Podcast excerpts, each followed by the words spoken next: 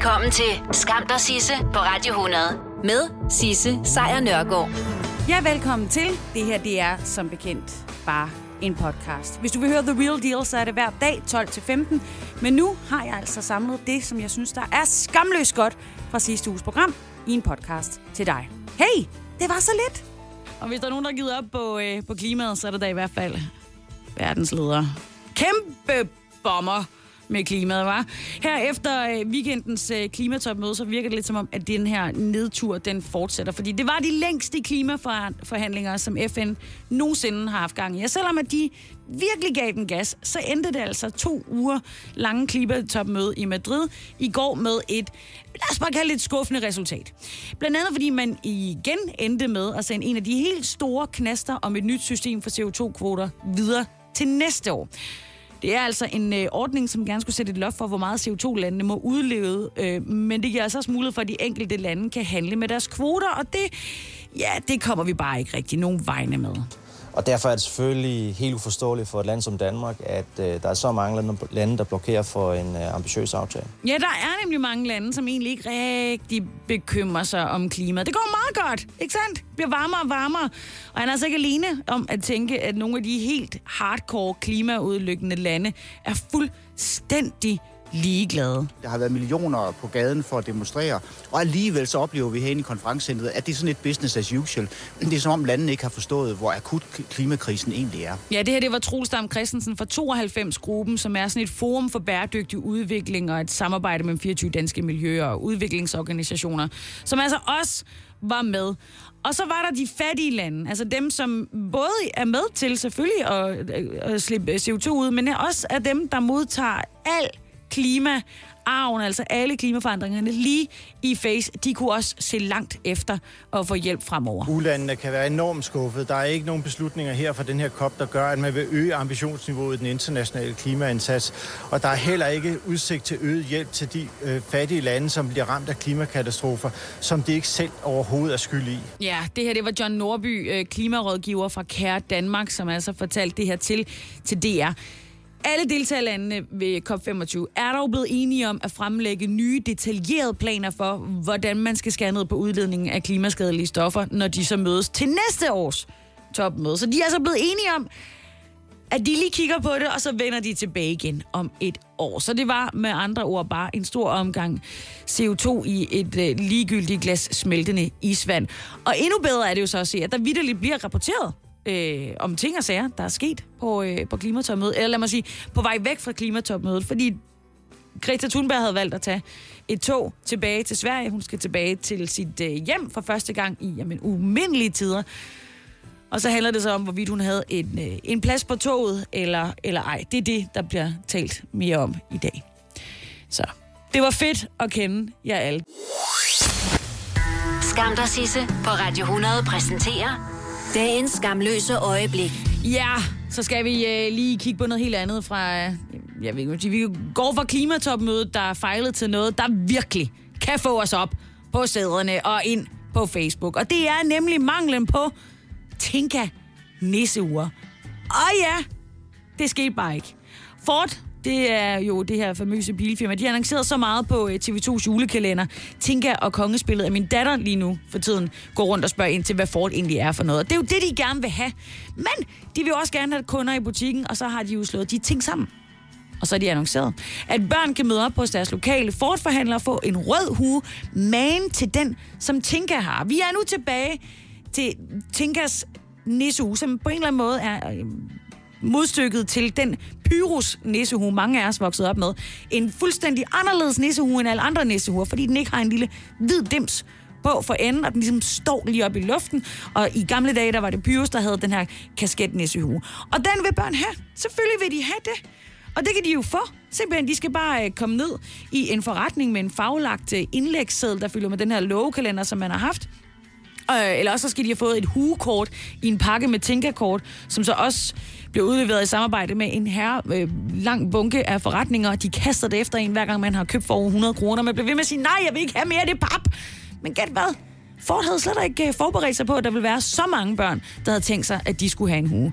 Der er rigtig mange børn, der er gået forgæves, eller deres forældre er gået forgæves med kort og tegninger, og de fleste Ford-forhandlere har altså været ude og sige, guys, vi har ikke flere huer. Og det har jo så fået forældre, bedsteforældre og øh, det lige op i det røde felt.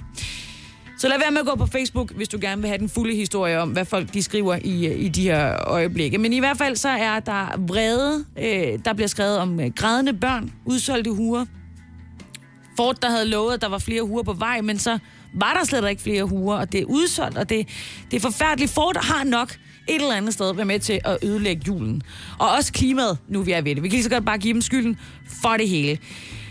Og så er det jo så der, hvor det går helt galt. Og det er jo nok for mest de øh, allermest desperate forældre. Der er jo en sidste udvej, og det er det sorte marked for nissehuer. Bedre kendt som Den Blå Avis. Fordi inde på Den Blå Avis, så er der nu flere personer, som har sat originale tinkahuer til salg.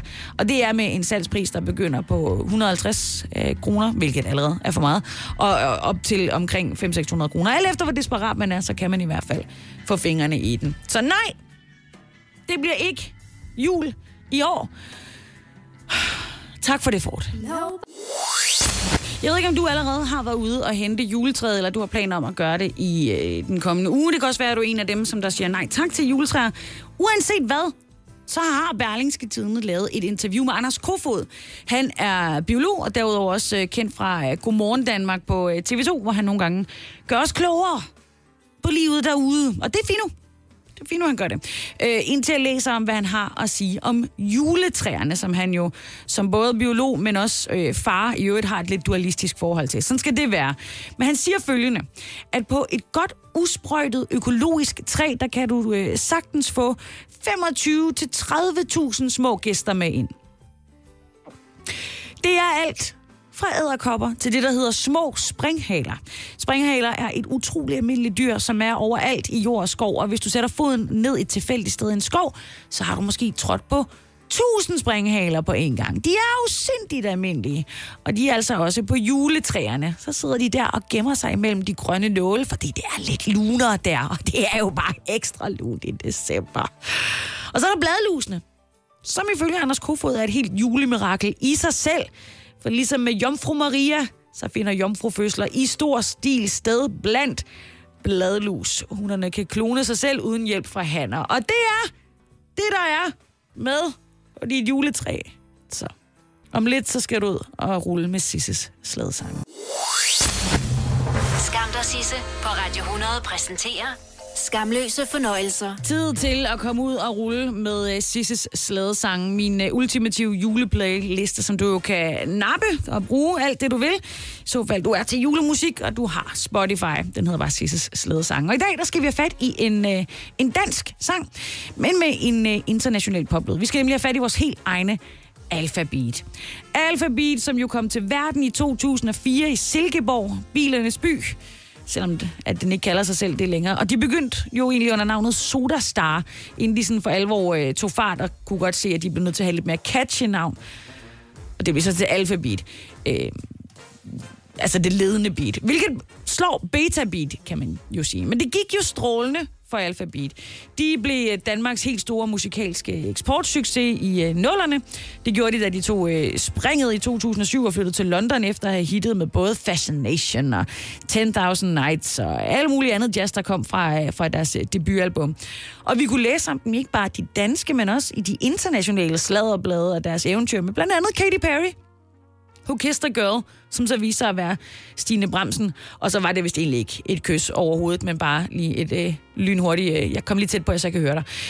Ikke desto mindre, de solgte over en million album, og der var singler og det hele, og, og de var alle steder. Men så gik den heller ikke længere for dem. Det her udlandseventyr, det blev øh, ja, begyndelsen til enden for Alphabet, og de trak altså stikket i 2012. Det er øh, seks medlemmer af bandet. Der er Anders Stig Gert Bendiksen, øh, også kendt som øh, Anders Eski. Der er jo øh, Stine Bremsen, Anders Bønlykke, Rasmus Nahl, Anders Reinholdt og Troels Hansen. Og seks mennesker, der skal udvikle sig i deres 20'er og lave musik og være kendte på samme tid. Det, det var bare meningen, at det skulle gå galt på et tidspunkt. Men noget af det sidste, de gjorde, inden de gik fra hinanden, det var at lave en julesingle. Nemlig den, der hedder Christmas Let's Do It Again. Og så var der lige pause i 6-7 år, For i år, der udkom der jo ny musik for bandet, som har genfundet hinanden, og ikke mindst den her klassiske alfabet-lyd, som jo er fuld fart glad popmusik. Og øh, det er jo lidt en gave at have øh, ny musik af. Også selvom, at det måske ikke er rettet til de yngste cool kids i byen bevares. Så øh, skriver de jo også øh, musik om, om lige præcis det ikke at ramme de yngste mere. Med blandt andet den, der hedder I Don't Know What's Cool Anymore. Men for os andre i 30'erne, som var med dengang, hvor Alpha Beat var det største, der fungerer den her nye musik u the mærket. Og det samme gør altså deres julehit, som altså også er blevet en af de øh, faste juleklassikere. Så her kommer den. Det er Alpha Beat med Christmas. Let's do it again.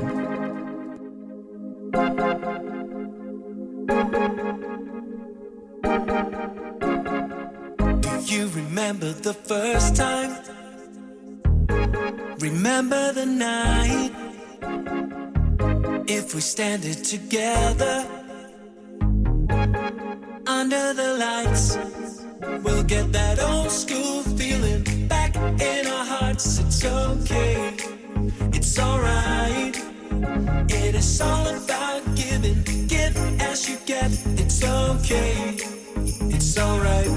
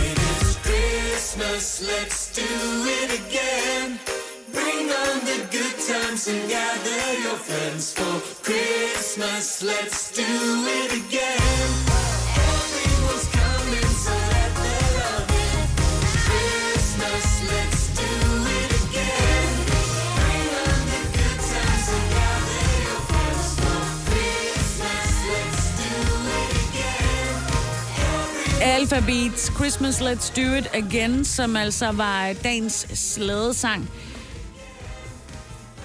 En del af min slædesange. Slædesangene, som jeg jo øh, propper ned i halsen øh, på dig, de, øh, ja, i hvert fald de næste fem dage endnu, og som du kan finde samlet sammen med alt muligt andet julemusik, som jeg har kigget på, på det, der hedder Sisse Slædesange, ligger inde på øh, Spotify. Det er en playliste, og du bliver glad for den, hvis du er til den slags musik. Ikke sandt?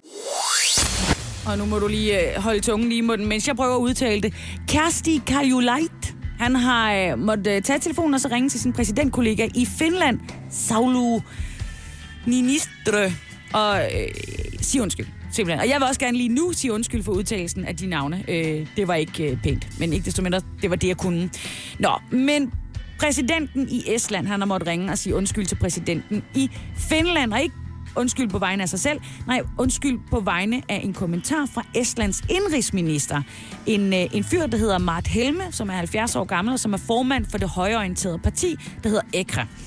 I et radioprogram, der omtalte altså indrigsministeren i Estland, nemlig den nye socialdemokratiske statsminister i Finland, nemlig 34-årige Sanna Marin, som en kassedame. Og lige lynhurtig info.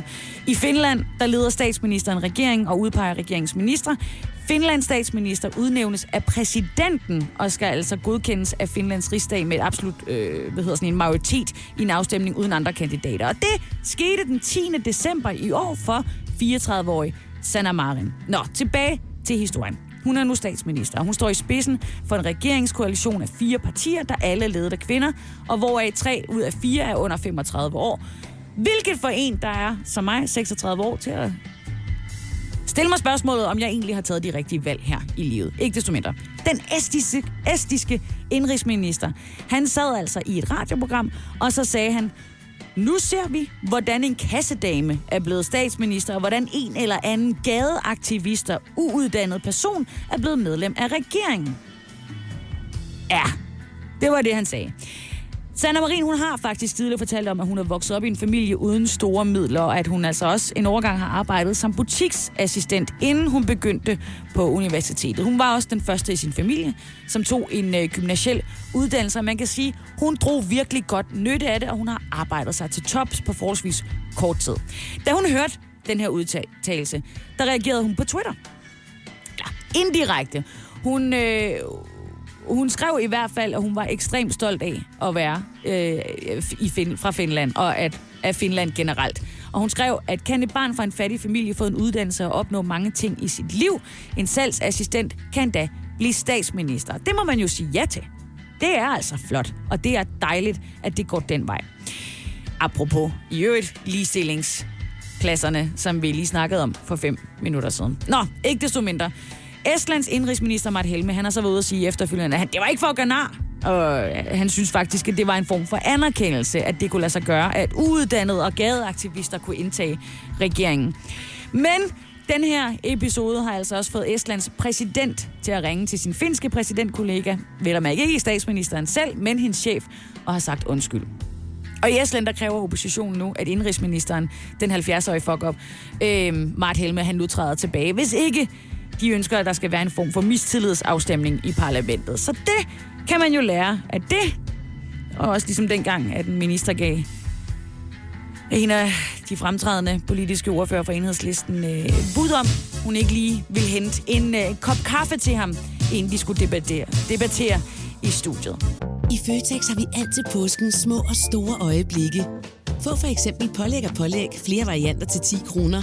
Eller hvad med skrabeæg 8 styk til også kun 10 kroner. Og til påskebordet får du rød mal eller lavatserformalet kaffe til blot 35 kroner. Vi ses i Føtex på Føtex.dk eller i din Føtex Plus-app. Du vil bygge i Amerika? Ja, selvfølgelig vil jeg det. Reglerne gælder for alle. Også for en dansk pige, som er blevet glad for en tysk officer. Udbrændt til kunstner. Det er jo sådan, at direktør Conradsen, han ser på mig. Jeg har altid set frem til min sommer. Gense alle dem, jeg kender. Badehotellet den sidste sæson. Stream nu på TV2 Play. Haps, haps, haps. Få dem lige straks. Hele påsken før, imens billetter til max 99. Haps, haps, haps. Nu skal vi have... Orange billetter til max 99. Rejs med DSB Orange i påsken fra 23. marts til 1. april. Rejs billigt, rejs orange. DSB, rejs med. Haps, haps, haps. Vi har opfyldt et ønske hos danskerne. Nemlig at se den ikoniske tom skildpadde ret sammen med vores McFlurry. Det er da den bedste nyhed siden nogensinde. Prøv den lækre McFlurry tom skildpadde hos McDonald's. Det gør vi egentlig også her i øh, Danmark. Vi fortsætter bare øh, bagud. Og det gør vi altså i hvert fald, når det handler om den internationale kamp om ligestilling. Hvert år bliver der udgivet en ligestillingsrapport. Den kommer fra det, der hedder World Economic Forum, WEF. Og øh, der bliver vi så rangeret i, hvem der er rigtig gode til at have et ligestillet samfund. Mænd, kvinder, brune, gule, hvide, det hele. Hvor ligestillet er det? Og det går ikke godt i Danmark. Det gør det ikke. Sidste år der her havnede vi på en øh, 13. plads. I år der er vi røget yderligere ned af pladsen, nemlig helt ned til en 14. plads. Der er lande i Afrika, der er bedre end os til det her.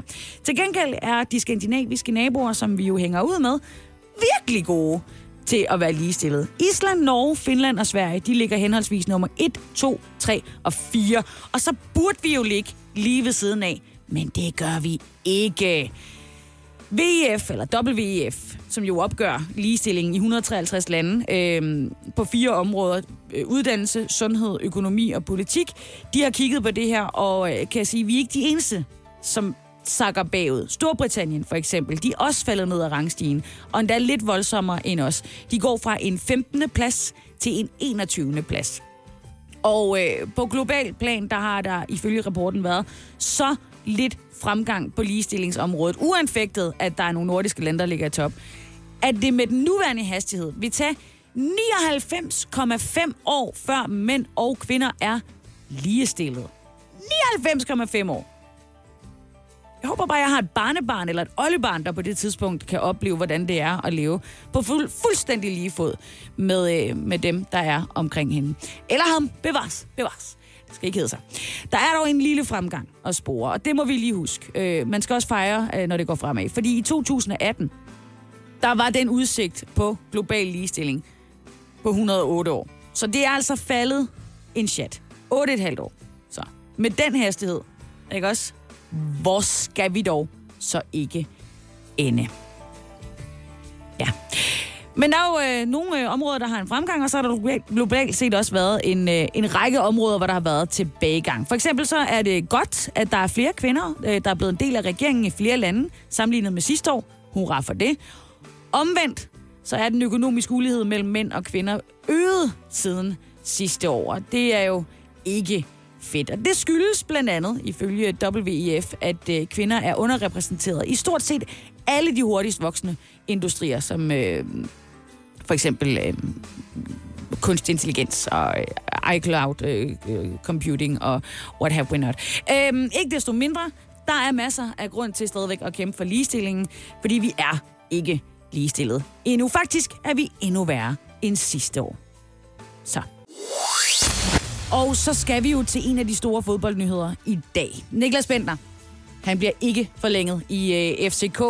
Han øh, scorede åbenbart ikke det, der skulle til, og det var jo et eller andet sted meningen hele vejen igennem, at han havde fire måneder til at, øh, at prøve sig frem på. Han fik en god chance, og den fik han ikke nejlet i hus. Og jeg ved ikke særlig meget om fodbold, men det har jeg heldigvis en kollega, der gør, Oliver Routledge.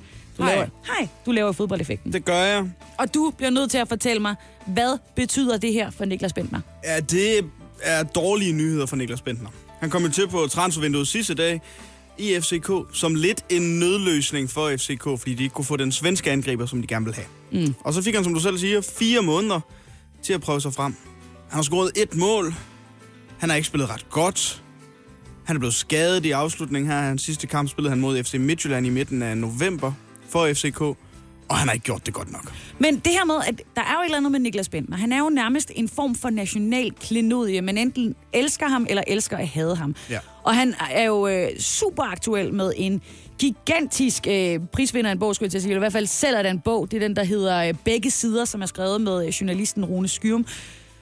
Hvordan kan man tage ham væk? Altså, der er vel folk, der kommer bare for at se Bentner. Ja, og altså, hypen om ham var jo kæmpestor, da han kom til FCK. Det er stadig den mest sælgende trøje, de har solgt nogensinde, altså 32 Bentner. Øh, når du tager ham ud af FCK, jamen det betyder egentlig ikke så meget for FCK, det sportslige for dem. Jo, der er nogle trøjesalg, som der ikke bliver solgt til jul, eller nogen, der bliver skuffet over, de har noget, der har købt en trøje med Bentner. Men det sportslige FCK, det fjerner ingenting, for han har ikke præsteret noget øh, nævnværdigt for dem overhovedet. Og nu kan jeg så læse, at han overvejer simpelthen at stoppe fodboldkarrieren. Ja. Hvad tror du som fodboldekspert? Det må jeg godt kalde dig. Mm. Hvad tænker du, der kommer til at være 2020 for Bentner? Hvad, hvad tror du, vi kommer til at se? Jeg er stadig meget ambivalent med det, fordi jeg, jeg tror også, at Bentner kommer til at stoppe karrieren, men jeg synes godt nok, det er en ærgerlig måde at stoppe karrieren på i, med et fejlet ophold i FCK, som var det skifte, man har troet kom til at ske meget længe, og så skete det, og så kom der bare ingenting ud af det. Jeg vil sige, jeg har svært ved at se ham passe ind nogen steder. I andre steder i Superligaen for eksempel. Han har ikke vist niveauet til at kunne passe ind i nogle ligaer, som er nævnværdige. Altså, så skal han tage til Kina og afslutte sin karriere der og tjene en masse penge. Eller øhm, MLS i USA. Det kan han også gøre, men det vil ikke være den afsked, som Niklas Bender har fortjent, for han har leveret på et flot niveau. Ikke bare for klubber, men også for det danske landshold specielt igennem mange år. Du siger, han har leveret. Hvornår har han egentlig sidst leveret? Det gjorde han den første sæson, han havde i Rosenborg, hvor han blev topscorer, og de blev norske mestre. Og det er sidste gang, og det er alligevel to sæsoner siden, at det er sket nu. Så faldt han ud af, Ja, ja, blev ikke populær i Rosenborg, og det lykkedes ikke i FCK. Så jeg tror, at Niklas Bentner indstiller karrieren nu. Og hvad der så skal ske, det ved jeg. Han har jo startet sådan et imperium uden for fodbold med noget champagne og vin og alt muligt. Om det er, det, det er den vej, han skal gå, det ved jeg ikke. Men jeg synes, det er en, hvis det er, at vi har set Niklas Bentner på fodboldbanen for sidste gang, en meget ærgerlig afslutning for Bentner. Ew. Så slukkede musikken også. Skam dig, Sisse på Radio 100 præsenterer Skamløse fornøjelser. Men vi laver heldigvis også rigtig god musik i 2019, og det er også i 2019, ja det er faktisk i november 2019, at vi finder dagens udgave af Sisses slædesange. I dag, der tager vi hul på en bare øh, få uger gammel sang, som allerede nu har øh, lagt sig i scenen til at blive en ægte klassiker. Og bag den her sang, der har vi altså en kvinde, som har hørt Tim Vladimir sige det her mange gange. Klar, parat, bag. Ja, vi skal nemlig have fat i Jasmine Gabay, som altså har øh, bagt sig ind i alles hjerter, da vi lærte hende at kende i den store bagdyst sidste år. Og øh, hvis du troede, det nu skulle handle lidt om bagværk, så tager du fejl, fordi det er ikke det eneste, som øh, Jasmine hun øh, gebærder sig i. Hun var for eksempel også med i Dansk Melodi Grand Prix her tidligere i år. Oh,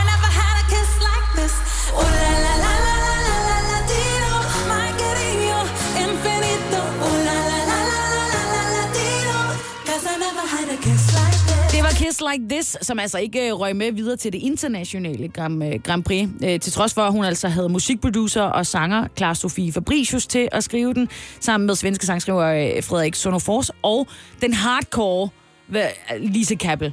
Lise Kappel, som har deltaget 12 gange som sangskriver ved Grand Prix, og derfor også har vundet en del gange, fire gange. Første gang var til... I 1995, da der var fra Mols til Skagen, og i øh, 2011 med A Friend in London med New Tomorrow, og hun øh, nejlede den jo også øh, i 2013, hvor hun tog den helt til tops med Emily DeForest med den, der hed Only Teardrops, hvorefter vi fik hele det internationale moras, skulle jeg til at kalde det, Eurovision til Danmark. Og så vandt hun i øvrigt også i år med Leonoras øh, Love is Forever, som jo heller ikke kom sådan, altså, voldsomt meget ud over øh, scenen. Det må vi, det må vi sgu erkende. Sådan er det. Men øh, selvom øh, det ikke var Jasmin, der kom med til øh, internationale øh, Grand Prix, så har hun altså været ude og hænge med nogle internationale øh, stjerner. Hun har øh, sunget med de aller, aller største. Blandt andet inden du kender, der har lavet øh, det her stykke musik, ikke? Who are you expecting? Det der, det er selvfølgelig Mariah Carey. Og hun spillede jo Royal Arena sidste år. Men det var i december. Og der havde hun altså øh, Jasmine med på kor. Og når man ligesom har fået en taste af de store scener, så leverer man også selv. Det gør man, og det er altså det, hun har gjort i år. Hun har leveret et julehit, Ringing the Bells of My Heart. Den udkom i øh, slutningen af november. Den er blevet optaget i klubben her hos os på Radio 100. Vi spiller den. Den er selvfølgelig også øh, blevet en del af Sisses slædesangen. Og for at det ikke skal være løgn, så er Jasmin også inviteret til at holde jul her på Radio 100 i selskab med blandt andet mig og øh, Anne Levent. Vi kommer til at levere den helt store juledag i, øh, ja, i sammen med øh, Jasmin Gabay, som altså øh, ikke skal ind og bage bevares, men øh, ind og julehygger om os den 24. december. Og hvordan lyder det så, når man laver et julehit i år 2019? Jamen, det lyder sådan her. Her er den. Sådan begynder den. Og nu får du den. Det er Ringing the Bells of My Heart.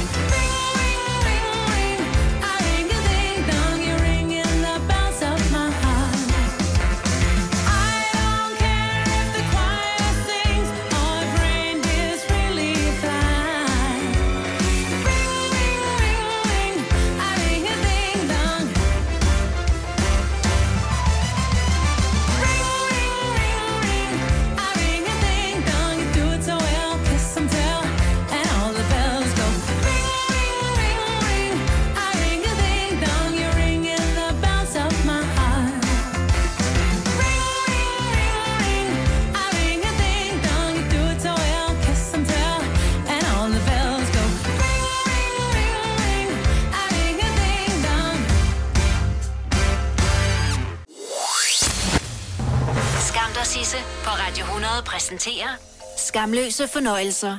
I går, der smadrede en kvinde et glasloft i Storbritannien, og det med en dartpil.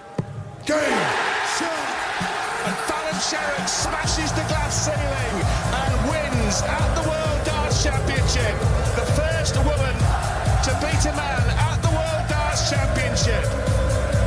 Elizabeth Sherrick is that woman on the 17th of December 2019.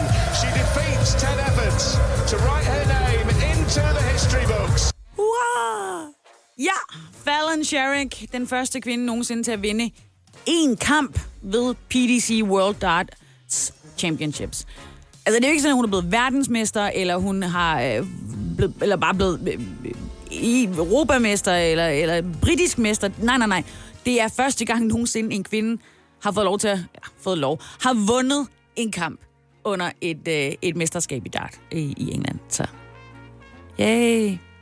2019. Woo! Vi tager dem en pil ad gangen. Det skete i går i, øh, i Alexander Palace i London, og hun slog altså øh, sin landsmand Ted Everett og skrev dermed darthistorie. Og en af grundene til, at det er en darthistorie, det er, at øh, Sherrick Sherika, hun var bare en ud af to kvinder, som kvalificerede sig til turneringen her, hvor der altså i alt er 96 startspillere. Så der er stadigvæk rimelig langt til top for Fallon Sherrick, som, øh, Sherrick, som jo stadigvæk har en del kampe foran sig. I så fald hun altså kan banke den næste i dart, som hun møder. Og det er en østriger, der hedder Mensur Suljovic. Men lad os nu, lad os se, hvordan det går. Om ikke andet, 2019 blev året, hvor øh, den første kvinde nogensinde slog en mand i en kamp ved PDC World Darts Championships. Og jeg ved ikke, om jeg skal græde eller om jeg skal grine, men nu er historien altså derude. Skam dig, Sisse på Radio 100 præsenterer dagens skamløse øjeblik. Ja, hofterne lyver ikke, og det gør øh, de øh, balletdansere, der danser rundt i Vins knyster heller ikke. Det er hammerne hårdt at danse ballet. Det er ikke nogen hemmelighed, sådan har det altid været, og det er slid, og det er slemme skader, og der er absolut ingen garanti, uanset hvor længe du øver dig, at du kan ende med at leve af at være balletdanser. Men en ting er, at det er hårdt. En anden ting er, at nogle steder i verden, der er forholdene rigtig, rigtig slemme for dem, der danser på balletskolerne. Især dem, der er tilknyttet til den verdensberømte opera i Wien. En øh, ny kommissionsrapport har nemlig undersøgt en øh, række beskyldninger og afdækket, hvordan elever bliver udsat for forhold, som der er decideret skadelige for deres helbred. Det er der en masse internationale medier, der har været ude og, og skrive om. En af dem, der er, øh, en af de ting, man kan læse i rapporten, er, øh, at det er helt tydeligt, at børn og unge ikke bliver tilstrækkeligt beskyttet mod diskrimination, for, øh, forsømmelse og derudover også negative helbredsmæssige effekter. Det er altså elever, der er børn. De er imellem 10 og 18 år, og de er øh, blandt andet blevet tiltalt med, med fornavn, og så derefter deres tøjstørrelse. Og det er ikke en måde, man taler til børn på. Det er åbenbart den måde, man talte til dem på i Wien. Og det gjorde man for at forsøge at styre deres vægt. De har også fået oplysninger om, at elever er blevet rådet til at begynde at ryge, fordi så ville de ikke være så sultne. Amen altså. Hvad man ikke må gøre for kunsten, vil man nok sige dernede. Det var den øh, østriske regering, som har taget initiativ til den her undersøgelse, fordi der havde været ah, meldinger om fysisk afstraffelse under træning, og der har været en sag om seksuel chikane, og så har der været alle mulige rapporter derude, der har vist, at eleverne er blevet slået, de har hævet deres hår, de er blevet ydmyget omkring deres, øh, deres vægt, og mange eleverne har udviklet anoreksi eller, eller bulimi. Og selvom at kunsten jo selvfølgelig kræver sin ofre, så er det fuldstændig utilstedeligt i 2000 2019. Men det kan jo være, at de bruger den samme metode, som de gjorde tilbage i 1771, hvor balletskolen i Wien den blev grundlagt. Det er en af de mest prestigefyldte i verden, og tiltrækker altså elever fra hele verden. Og flere end 80 procent af dem, der kommer ind for at gå i skole der, de kommer fra udlandet. Men det kunne godt være, at man skulle overveje fremover. Og finde et andet sted. Eller måske, hey, kunne hiphop ikke være, være cool igen, eller? Nej. Nej, okay. Skam dig, Sisse på Radio 100 præsenterer Skamløse fornøjelser. I dag i Sisses sladesang, der skal vi have fat i en af mine absolut allermest yndlingsfavoritter overhovedet, og jeg håber ikke, at min musikchef lytter med, fordi han vil flå ansigtet af over, hvor, hvor langt tilbage i tiden vi skal. Men det skal vi, vi skal langt tilbage. I øh, 1942, der skrev bossen af datidens musik. Manden bag stort set alt, du har lyttet til for 40'erne og 50'erne og 30'erne osv. Han skrev en julesang. Irving Berlin, han skrev om de gode gamle dage. Dengang var der var hvide jule, og det blev til sangen, der hedder White Christmas.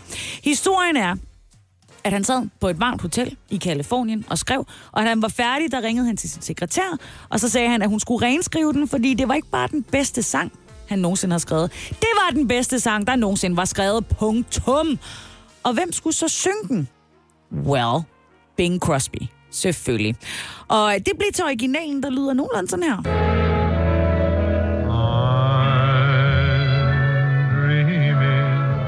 of a white Christmas.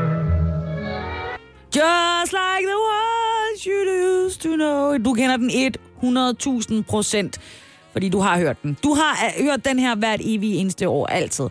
Det er en sang, som hører julen til, og det er en sang, som i selskab med Bing Crosby og selvfølgelig Irving Berlin, giver, plus en julesang, det giver verdens bedst sælgende single. Det er derfor, jeg ved, du har hørt den. Over 50 millioner kopier af den her sang er langt over disken. Og lægger man så oveni alle de versioner, der kom af- efter, at originalen blev indspillet, så er der langt mere end 100 millioner singler af den her sang, der er blevet solgt. Den er blevet indspillet af alle. Sinatra, selvfølgelig. Bette Midler. Øh, Andrea Bocelli. Øh, Michael Bolton. Hele bum- bumpen har været øh, ind over den her. Men min yndlingsversion af White Christmas blev udgivet i 1952 af bandet, der hed The Drifters. Og nej, det lyder som noget, Johnny Reimer var med i. Det er det ikke. De skulle vise deres styrke frem. Øh, de vil gerne øh, sætte sig selv på øh, det musiske lydtapet og øh, blive hængende, og det gjorde de i den grad, da deres øh, forsanger Clyde McFadder, tror jeg han bliver udtalt, og, øh, og, og bassen i, øh, i deres lille øh, øh gruppe, Phil, Bill øh, Pinkley, de begyndte at spille muskler til White Christmas. Og jeg elsker deres version til hudløshed. Måske fordi den også blev brugt, og måske kom lidt tilbage igen i Alene hjemmefilmene, som jo minder mig om min barndom, men også med den her musik har en snært af noget, der er ældre og større end mig. Så her er dagens slædesang, og please ikke sige noget til min chef, for jeg må ikke spille noget, der er så gammelt. Men dagens slædesang, The Drifters med White Christmas.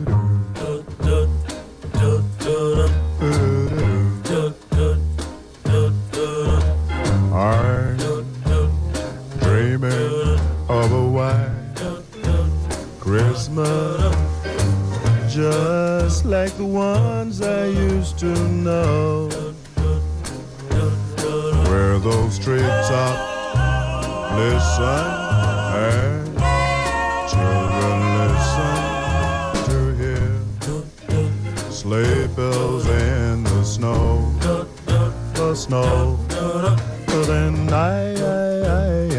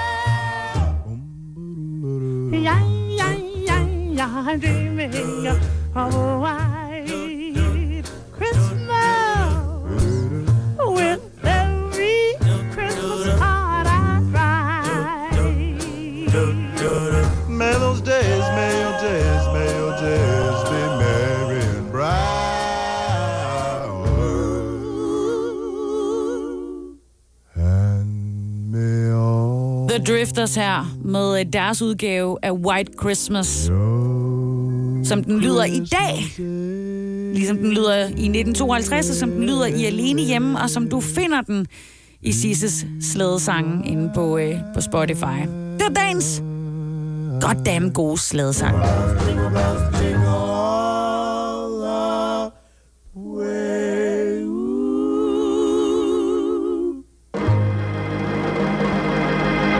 Haps, haps, haps. Få dem lige straks. Hele påsken før, imens billetter til max 99.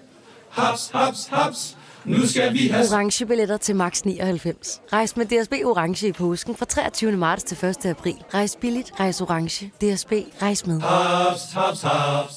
Du vil bygge i Amerika? Ja, selvfølgelig vil jeg det. Reglerne gælder for alle. Også for en dansk pige, som er blevet glad for en tysk officer. Udbrændt til kunstner. Det er jo sådan, at direktør Conradsen, han ser på mig. Jeg har altid set frem til min sommer. Gense alle dem, jeg kender. Badehotellet den sidste sæson. Stream nu på TV2 Play. Der er kommet et nyt medlem af Salsa Cheese Klubben på MACD. Vi kalder den Beef Salsa Cheese, men vi har hørt andre kalde den Total Optor. Nå, PostNord. Det vil ikke være jul, hvis vi ikke uh, snakkede lidt om PostNord i, uh, i de her dage. Og det skyldes jo til dels, at de er, presset. Det er de. Der er mange gaver, der skal leveres. Vi skal jo være vores allesammens julemænd og sørge for, at vores pakker når ud inden den 24. december. Men det er ikke derfor, de er under pres. De er under pres, fordi transportminister Benny Engelbrecht han nu vil sætte gang i en ekstern undersøgelse af PostNord Danmark. Og det vil han efter, at øh, flere politikere faktisk har fået et anonymt brev af PostNord Danmark, leveret i hvert fald af PostNord Danmark, for jeg tror ikke, PostNord overhovedet havde lyst til at levere det her brev, i så fald de vidste, hvad det indeholdt. Fordi det var et anonymt brev, og i det brev, der var der nogle helt specifikke anklagepunkter om svindel. Det er noget, øh, Jyllandsposten skriver, og de er altså i besiddelse af brevet, men de kommer ikke til at viderebringe det konkrete indhold, fordi anklagerne er jo endnu ikke dokumenteret. Øhm, men Benny Engelbrecht, han er ude at sige, at øh, de simpelthen er nødt til at sikre, at en sådan anklage ikke bare hænger i luften, men at den bliver undersøgt i dybden. Brevet er fra en såkaldt whistleblower, altså en hemmelig whistleblower, og den fylder, brevet fylder omkring en A4-side, og i den her A4-side, der er der beskrevet en række alvorlige anklager om svindel og nepotisme i PostNord. Hovedsageligt så øh, handler anklagerne om, at PostNord sammenblander den del af forretningen, som handler om øh, det befordringspligtige område, altså udbringning af pakker og, og, og breve efter aftale med staten. Det blander de med PostNord Logistics, som altså udfører andre logistikopgaver. Opgaver, der er i konkurrence med private udbydere. Postordfører og transportminister har så diskuteret det her brev. Det gjorde de i, øh, i tirsdag aften. Og øh, besluttede sig for, at de her anklager skal tages alvorligt, og der er flere partier, der mener, at anklagerne i brevet bør føre til en større undersøgelse af PostNord Danmark, og det er så det, som Benny Engelbrecht nu har reageret på. Nu bliver der altså iværksat en ekstern undersøgelse.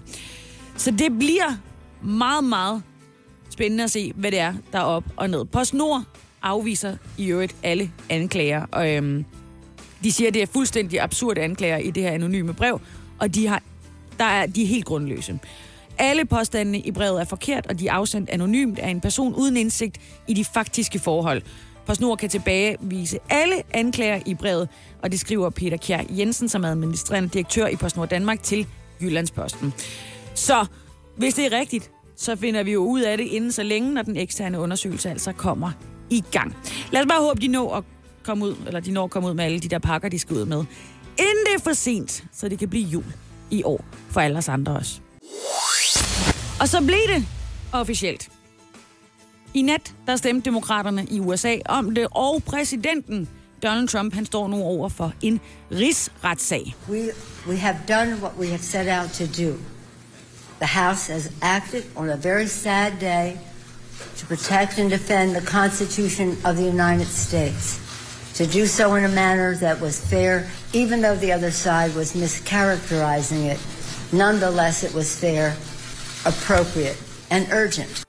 Ja, det var fair, mener de, at de gik i gang med det, og det var også noget, der hastede. Og så var det altså, at de sagde ja tak til at sende ham for en rigsretssag. Præsidenten Donald Trump, han står jo anklaget for at have misbrugt sin magt og sit embede, og så derudover også for at vanskeliggøre den undersøgelse, som kongressen satte i gang tilbage i uh, september. Og det er altså mundet ud af, at de i nat sagde, så går vi efter halsen på ham. Umiddelbart efter den her afstemning, så udsendte det Hvide Hus en erklæring om, at der er, man er fuldstændig sikker på, at præsidenten vil blive helt og aldeles frifundet. Fundet. Og Donald Trump selv, han er på en, øh, ja, hvad kan man kalde en form for turné i sin egen sandhed. I hvert fald så var han i går øh, på et øh, vælgermøde i Michigan, da han fandt ud af, at øh, nu gik det ned.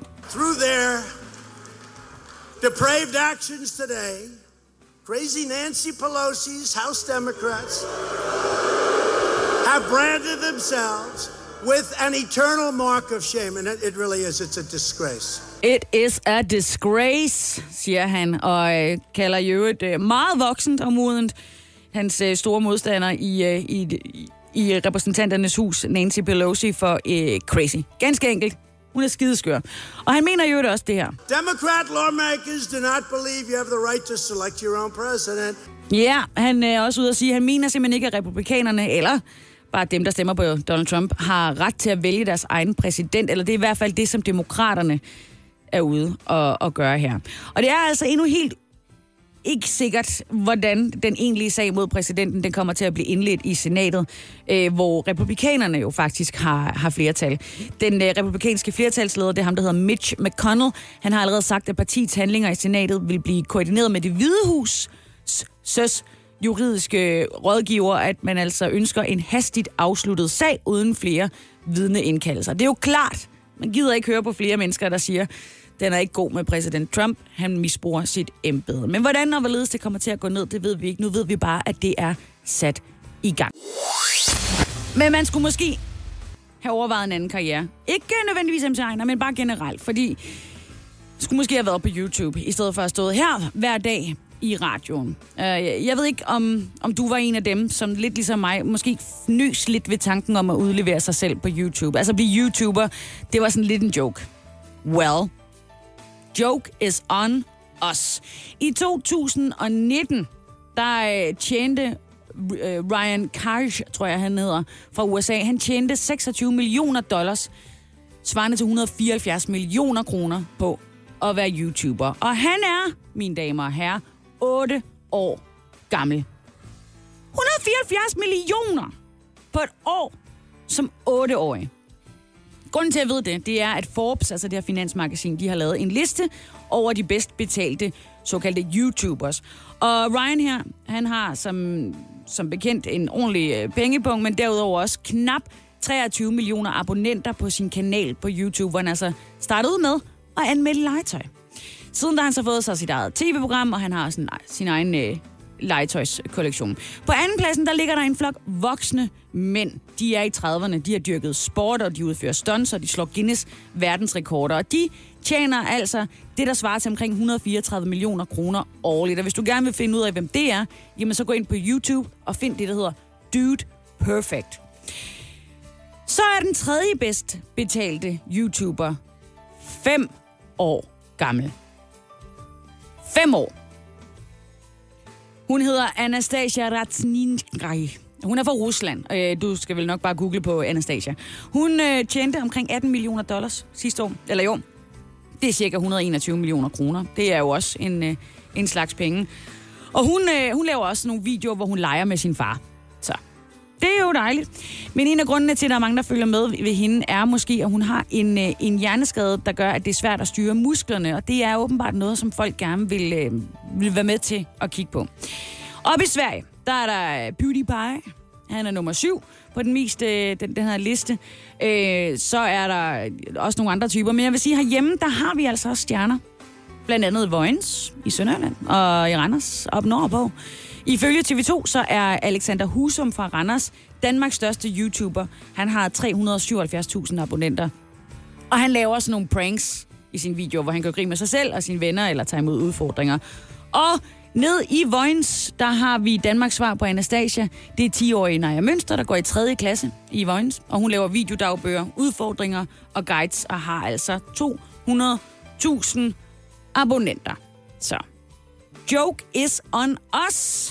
Du kan godt finde kameraet frem, jeg tror. Jeg tror godt, at du ved, hvad du skal lave i julen. Skam dig, Sisse, på Radio 100 præsenterer Skamløse fornøjelser. Ja, så skal vi altså til det sidste slædesang for i år. Jeg har jo øh, dagligt, i hvert fald alle de gange, jeg har sendt her i øh, december måned, taget en, øh, en slædesang med til dig. Sisse slædesang er en playliste, jeg har lavet på øh, Spotify. Der er alle de julesange, som hjertet kan begære. Og hver evig eneste dag herop til decembers øh, slutning, om man vil, der har jeg altså gået dybden med en af de her sange, som, øh, som vi juler om og juler med, men måske ikke kender historien om. Og i dag er ikke anderledes. Vi skal, faktisk, øh, vi skal faktisk tilbage til 1944. Det er en sang, jeg før har talt om i programmet. Øhm, I 44 der skrev den amerikanske sangskriver, han hedder Frank Loesser. Han skrev øh, lidt af en ørehænger. Baby, it's cold outside. Baby, It's Cold Outside. Og den har vi jo hørt med forskellige kunstnere. Gaga, Tom Jones, øh, Bublé, øh, Dean Martin og mange, mange, mange flere. Og i år, der skulle vi så høre den igen. Men i en ny og omskrevet 2019-version med ingen anden end John Legend og Kelly Clarkson. Og det er der sådan set ikke noget nyt i, øh, bortset fra, at øh, de har omskrevet sangen, som jo er opbygget som en slags syngende samtale mellem en mand og en kvinde. Den har de omskrevet. De har skrevet den helt om. Især en passage i uh, Baby It's Cold Outside blev øh, i julen sidste år udsat for ret hæftig kritik. Det fik en radiokanal i Ohio, det er i USA, til at bandlyse den her uh, juleklassiker for deres kanal. Og så var der faktisk en del andre radiostationer, der fulgte efter. Der er nemlig en passage i Baby It's Cold Outside, som siger, Say what's in the drink, no caps to be had out there. Og det kunne ifølge kritikerne referere til en form for drug rape, altså der hvor gerningsmanden han putter narkotika i off... Øh, ah, en eller anden form for middel. Jeg ved ikke, hvad det er. Nu siger jeg narkotika, I mangler bedre ord. Og, øh, og putter det så i offerets drink, for så gør vedkommende til et, øh, et lettere offer, og det fører så til voldtægt. Øhm, andre så det jo som en historie om en mand, som presser en kvinde til at tilbringe natten sammen med ham, selvom hun ikke har lyst. Og der var en radiovært, Glenn Anderson fra en radiostation, der hedder Star 102, som bandlyste sangen. Øh, og, og som så sidste år sagde, at selv om sangen var skrevet i en anden æra, så føltes teksten manipulerende og forkert. Så her er altså den gamle passage. Say what's in the drink, no caps to be had out there. Og den er så blevet i den nye sang lavet om til What will my uh, friends think? I think they should rejoice. Og If I had one more drink, it's your body, your choice. Det er altså en, øh, en, den nye version, og det er John Legend, der har lavet den. Han har lavet den på sit øh, julealbum, der hedder A Legendary Christmas. Og er den sang fra 1944, nu er nødvendigt at lave op til en 2019-version. Det overrasker vel ikke nogen mennesker i år 2019. Og sådan er det jo bare. Og jeg ser det ikke som en skam, jeg ser det bare som mere af det gode. Og her er så den politisk korrekte version af Baby It's Cold Outside af Kelly Clarkson og John Legend.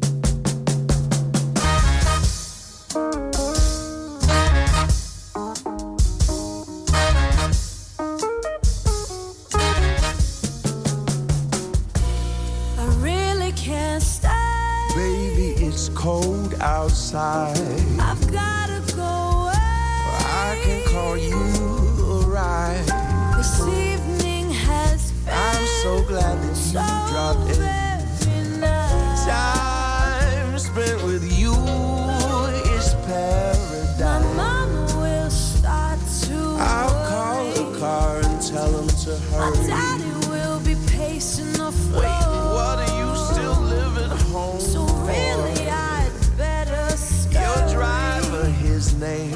Is Murray. Just a happy Oh, we're both adults, so who's keeping score?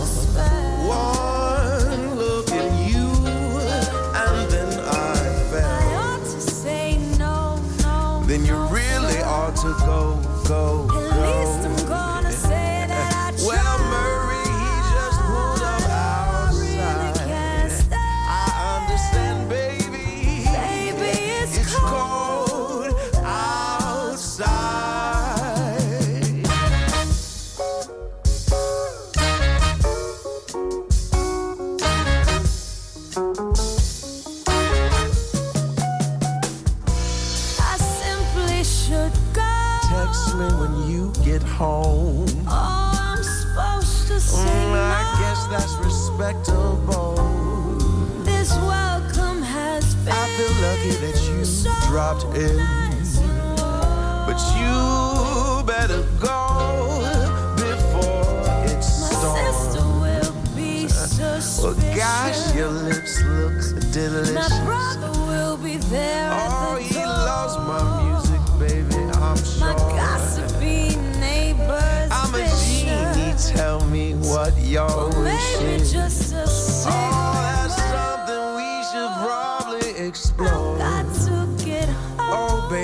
I'm well aware. Say, lend me a call. Oh, keep it, girl, I don't care.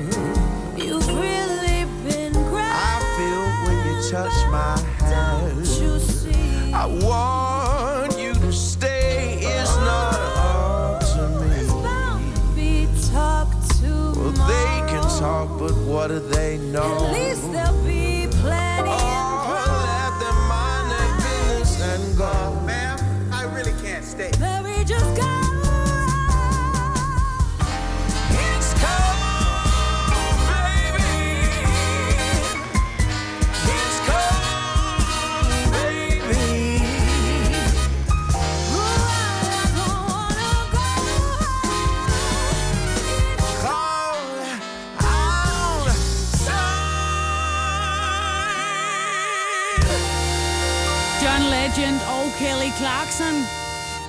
på øh, 2019-versionen af Baby It's Cold Outside. Og ja, selvom ting kan blive politisk korrekte, så lyder de stadigvæk sweet.